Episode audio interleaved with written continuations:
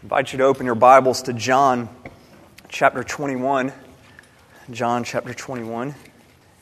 And I'll be looking at, our, this is our third week looking at the resurrection and the implications of the resurrection.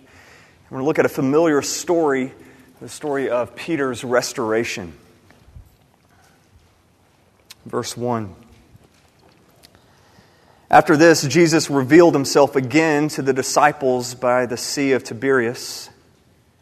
And he revealed himself in this way Simon, Peter, Thomas, called the twin, Nathanael of Cana in Galilee, the sons of Zebedee, and two other of his disciples were together.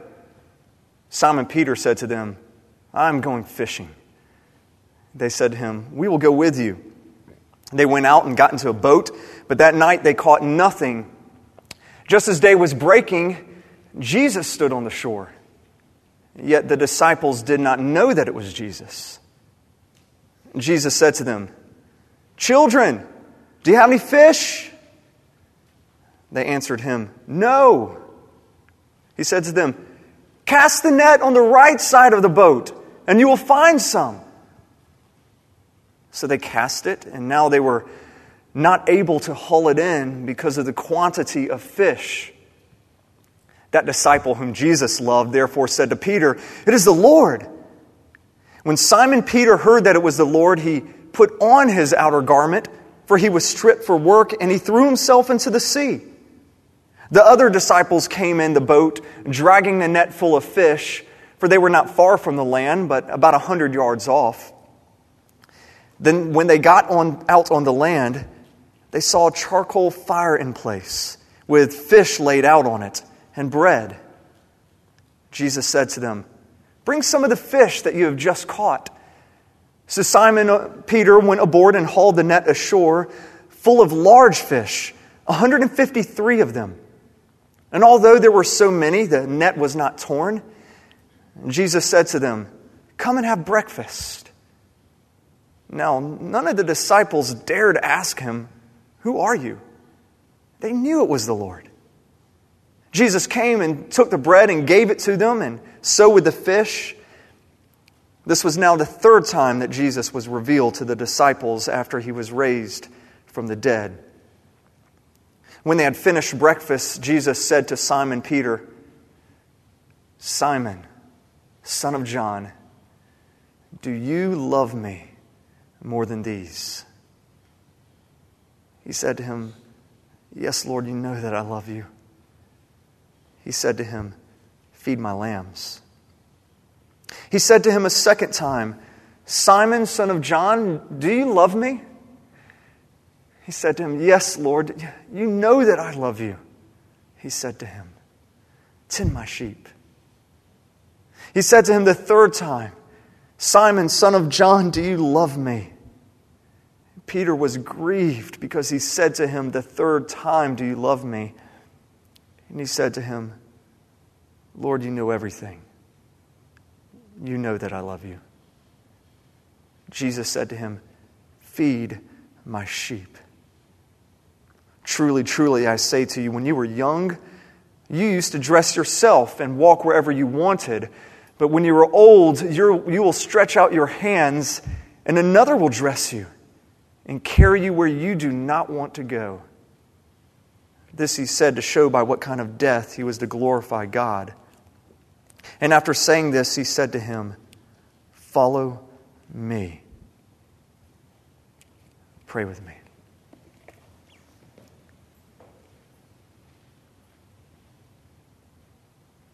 Father God, I pray that through your Spirit you would speak, that grace would be proclaimed and would go forth in the reading and the proclamation of your word.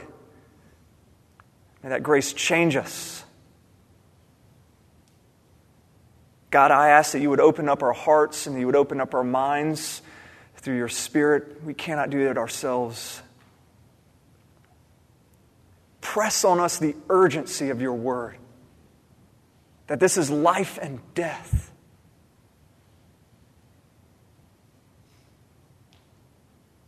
Breathe life here.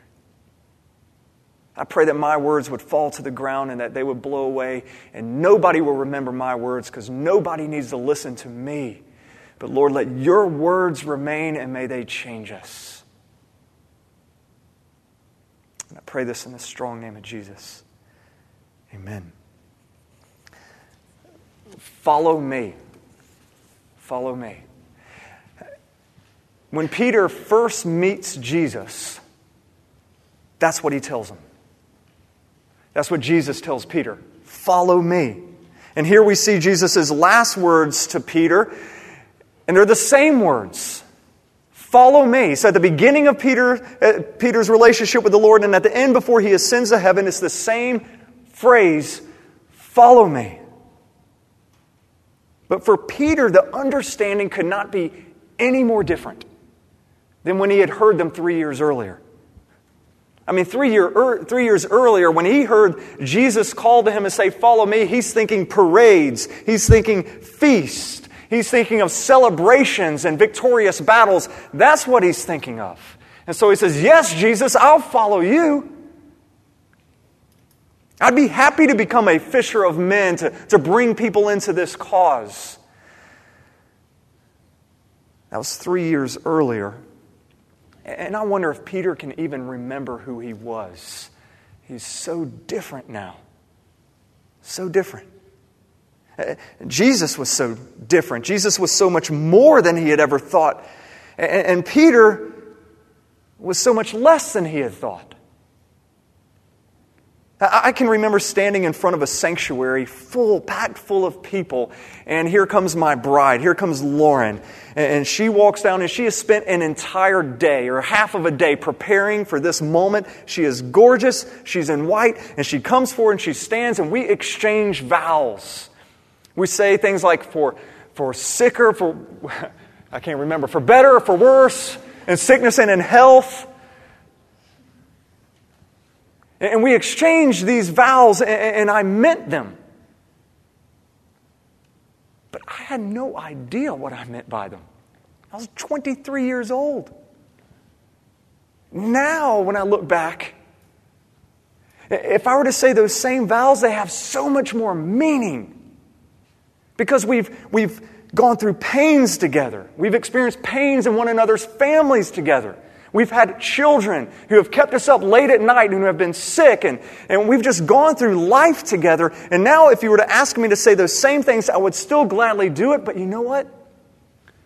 They have a totally different meaning when I say for better or for worse, sickness and health, because life has changed those. And it's the same thing for Jesus. When he tells Peter, Follow me, first Peter's like, Yes. After three years, he knows what Jesus means. He knows what follow me means. Same words, two very different things. What do you think of when you hear Jesus saying, Follow me? What, what, do, you, what do you understand that call to be? Peter is one of my favorite characters in the Bible. He's probably a lot of your favorite character in the character in the Bible.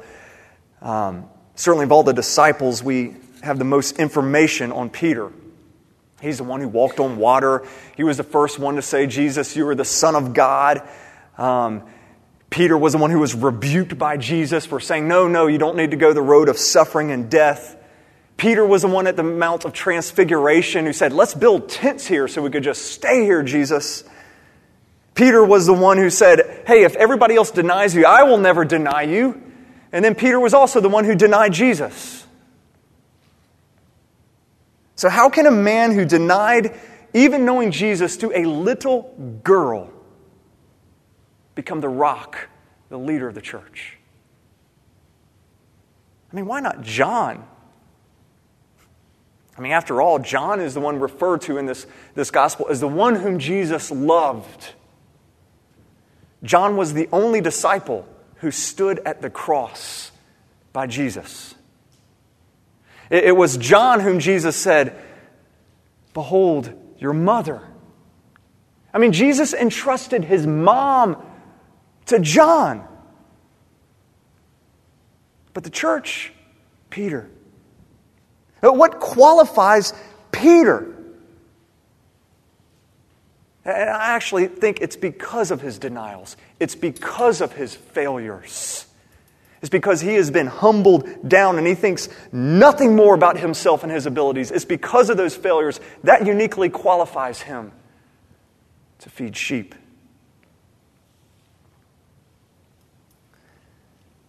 Jesus is risen from the dead and he's appeared two other times to the disciples.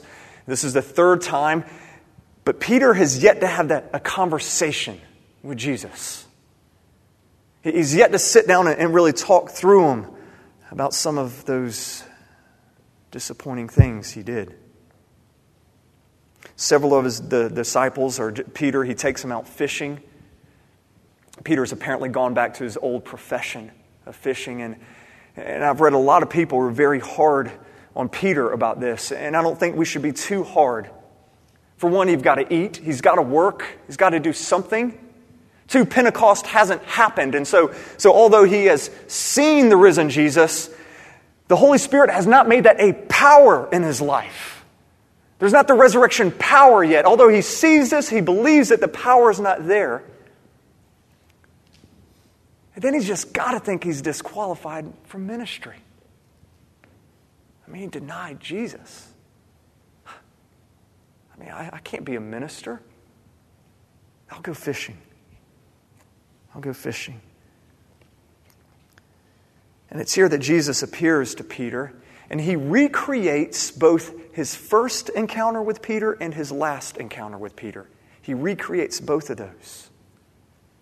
That, that, first recreation, Peter's out there and he's fishing. He's been fishing all night. He hasn't caught anything. And just like in Luke 5, Jesus says, Cast your nets out over there. And Peter does, and he catches in a huge haul of fish. And then John says, It's the Lord. And then, and then Peter, for some unknown reason, he puts on his clothes and he jumps in the water, uh, which is just one of those details that John includes several of that just scream eyewitness account. You know, why, you know, it happened. That's why John recorded it. It happened. It doesn't really make sense, but he put on his clothes and he jumped in, swam to Jesus. When he gets to shore, Jesus recreates another scene. He has a fire going. Now, the last time that we see Peter around a fire was in the courtyard at Jesus' trial when he denied Jesus. I don't know if you remember, but he was warming himself by the fire and he was watching Jesus kind of go through his trial. And you know, he'd already denied Jesus twice. And it was at that moment a little girl came and said, Are, are you one of the followers of Jesus? And he cursed and said, No. And the rooster crowed, and it says at that moment Jesus looked at him. I mean, can you imagine that? There's Jesus standing up to, to all these leaders, and here's Peter denying him to a little girl. And that look had to just go straight to his heart. And now, once again, Jesus is looking at him over the fire. He's recreated this scene. It's got to be awkward. I mean, you're staring at Jesus' resurrected body. I'm sure all of the disciples were never more aware of their fallenness they're in a body, you know, of sin, a body of decay. Just even being around Jesus, you know, in all of his glory in that perfect resurrected body. And he looks so different, and they just look so sinful and sick. And like, you know, is that the Lord? I'm not going to ask, is that the Lord? I mean, yeah, it's got to be the Lord, but he just looks so different. It's, yes, it's the Lord. And, and nobody even asks anything, they, but they just know it is him. And Peter is standing across or sitting across the fire, and Jesus looks at him, and it gets painful. Painful. Peter, do you love me? These questions had to pierce his soul. You know, we have that phrase sticks and stones won't break our bones. It's a bunch, uh, and your words cannot hurt me which is a bunch of rubbish. Think of the times you've been hurt most in life, and it has come through words. Make no mistake, Jesus is demolishing Peter. He is reducing him to rubble here. He's not doing it for revenge. He's not doing it to be cruel. What he's doing is surgery. If you have cancer, you don't go to the doctor and he, and he doesn't put a band aid on you and say, All right, you're better. If you go to the doctor, he's going to have to get out a, a scalpel. He's going to have to cut it out. It's going to be painful. This is surgery to Peter. And it's a public surgery. All of his friends are watching him. Jesus is doing this in public because Peter denied him in public. And now you need to understand that Peter's sin has been dealt with on the cross. Please understand that. This isn't about forgiveness. Uh, Peter's not atoning for his sins here. Those have been dealt with on the cross. But this forgiveness and this restoration has got to work in. It's got to work in. It's got to be a reality to him. And that is a painful process. Jesus looks at Peter, and his first question is Do you love me more than these? And now, on first reading, most people assume that Jesus is asking Peter, Do you love me more than the disciples that are gathered here? Um, something that I believe most of my life, but that changed a few years ago. I actually think Jesus is talking about the fish. I really do. I think he's talking about the fish. Do you love me more than these? And let me explain why.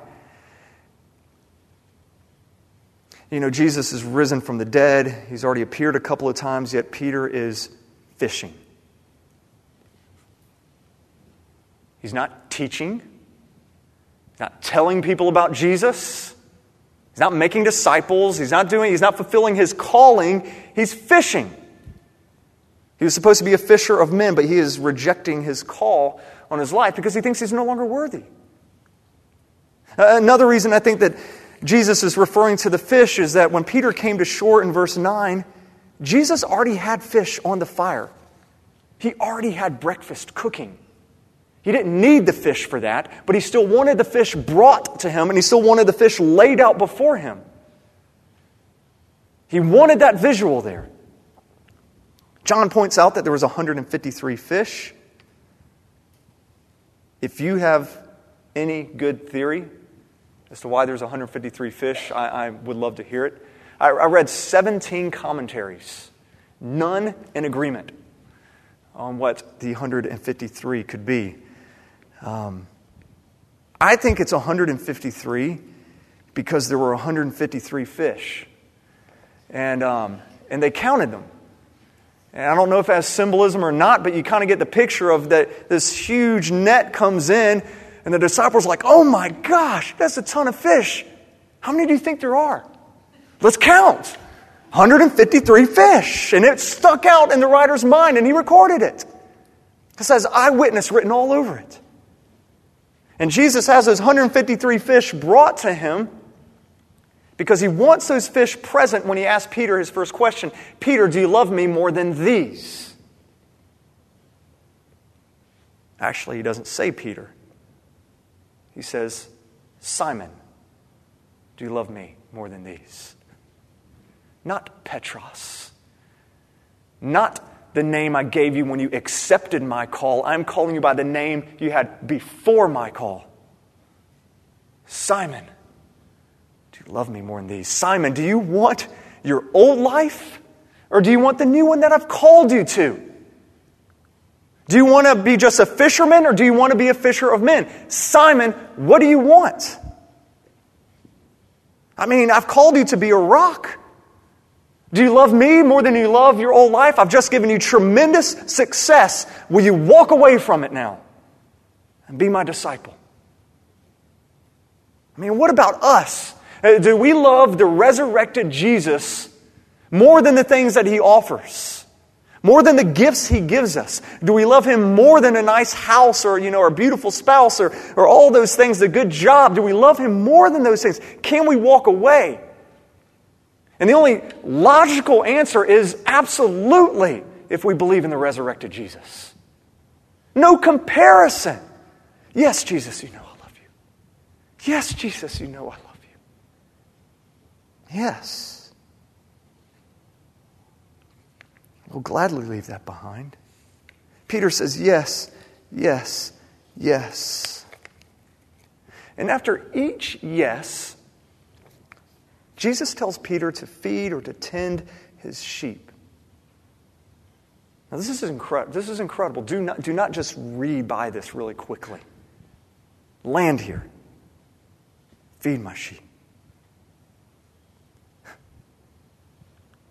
Peter never forgets this conversation for the rest of his life. These words are etched in his heart at this moment. He alludes to it over and over and over again for the rest of his life. Feed my sheep, Peter. Uh, yesterday, Natalie, um, our three year old, she wanted to learn how to feed our parakeets. And I thought, okay. And so um, she got the little bird feeder thing and she, you know, put the seed in. And of course, she dropped it and seed went everywhere.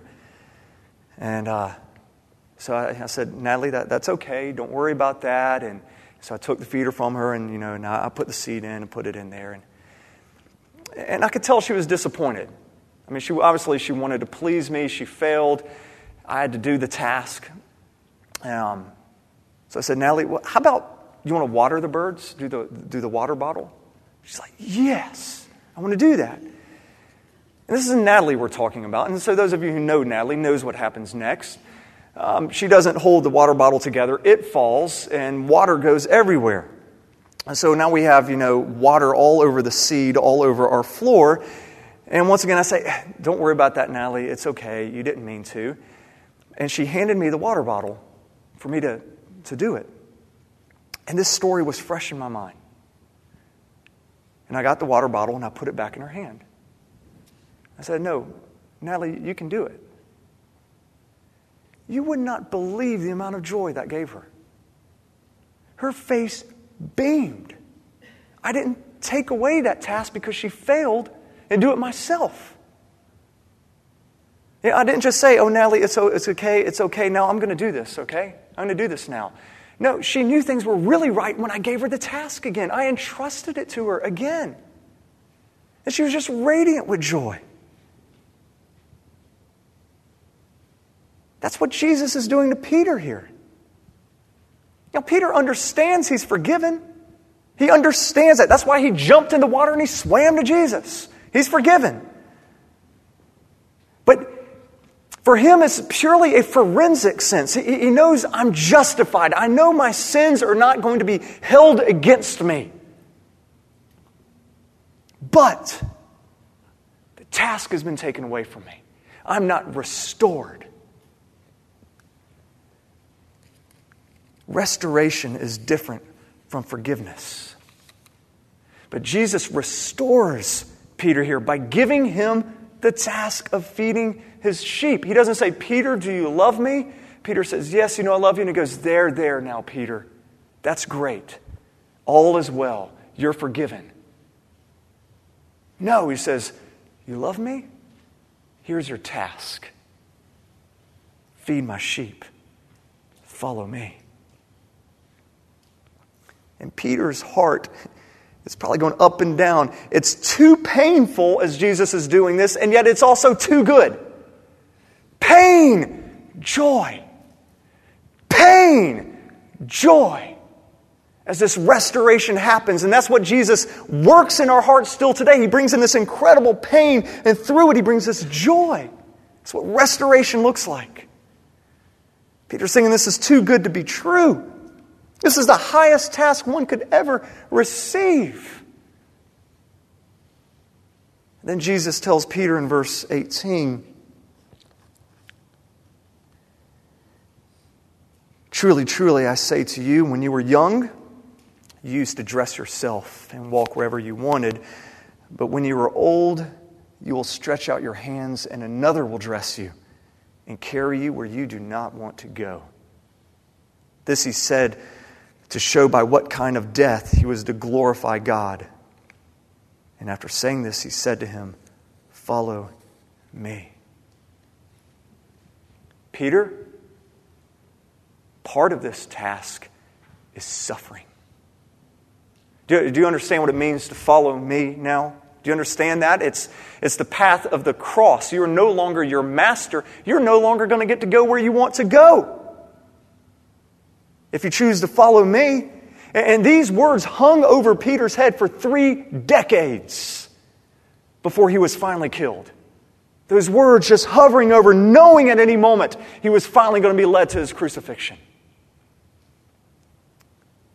And when Jesus, or when Peter heard these words, he never, ever, ever got over them. They changed him to his core. And I was thinking of how I could, how I could share this with you because I can't go through all of Peter's life. And so I just picked First Peter. Let me read you parts of Peter's first letter and see if you can hear this conversation permeating through it. 1 Peter 1, verse 6, it says, In this you rejoice, though now for a little while, if necessary, you've been grieved by various trials, so that the tested genuineness of your faith, more precious than gold that perishes, though it is tested by fire, may be found to result in the praise and glory and honor at the revelation of Jesus Christ. Chapter 2, verse 20.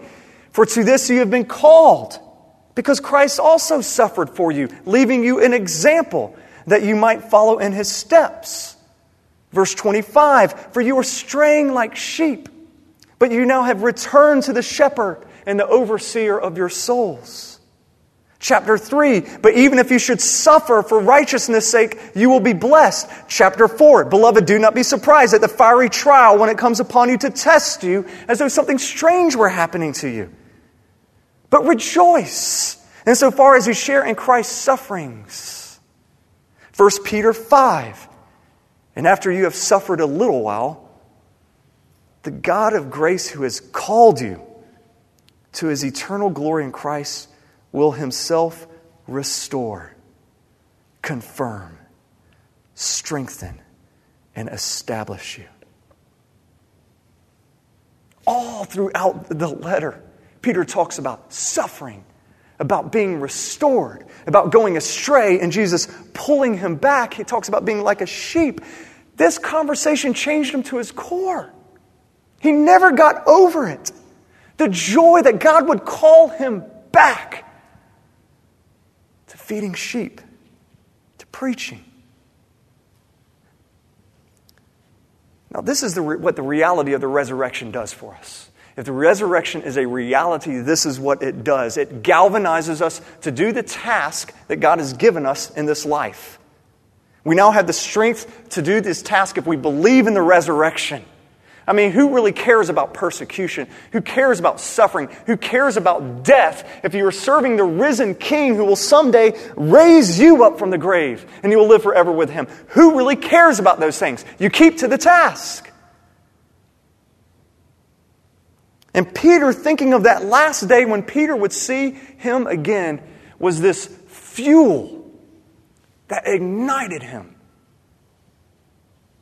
to follow and serve Jesus with reckless abandonment. I've got to read this. The last part in, 1 Peter 5, and uh, this is really special to me because he's talking to pastors. He's talking about the task of shepherding. Let, let me just read to you the first few verses. So I exhort the elders among you as fellow elders and as a witness of the sufferings of Christ, as well as a partaker in the glory that is going to be revealed. Shepherd the flock of God that is among you, exercising oversight, not under compulsion, but willingly, as God would have you. Not for shameful gain, but eagerly, not domineering over those in your charge, but being examples to the flock. And when the chief shepherd appears, you will receive the unfading crown of glory. Peter is thinking ahead to that glorious day. God has given him this, this task. He's not worthy of it. He's taking of And he keeps this glorious day in mind when someday he's going to receive this unfading crown of glory. I mean, an unfading crown of glory. We're going to stand before Jesus, the one who spoke the universe into existence, uh, the, the one, the, the creator, the, the Lord over all of the universe, the one who died for you, and he's going to place on your head a crown of unfading glory. Do you have any idea how awkward that is going to be? That's what it's going to be is awkward. Terribly awkward.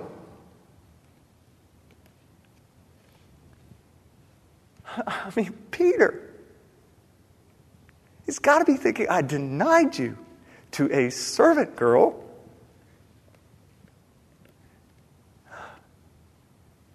And you're going to put that on me?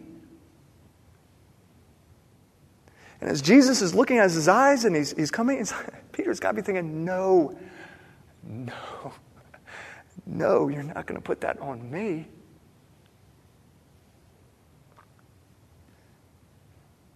And Jesus places on him a crown of unfading glory. And all he could do is, is the same thing the 24 elders do is take it off and say, I, I don't think so. Not for me. To you be praise. Thank you for giving me the task.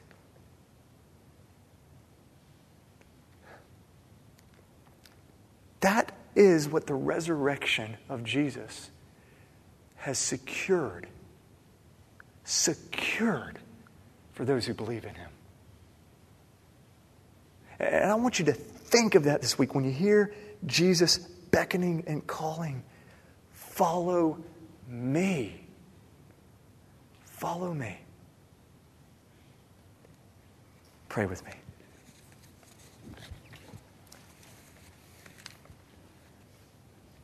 Spend a moment just in silence before the Lord, asking Him to examine you and to press the reality of His resurrection on your heart. Do you live like one who believes that?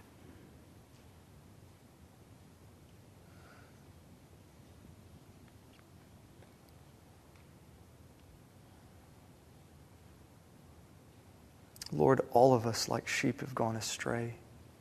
Each of us has turned to their own way.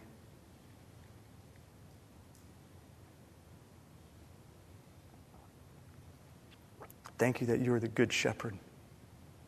You brought us back, gave your life for your sheep.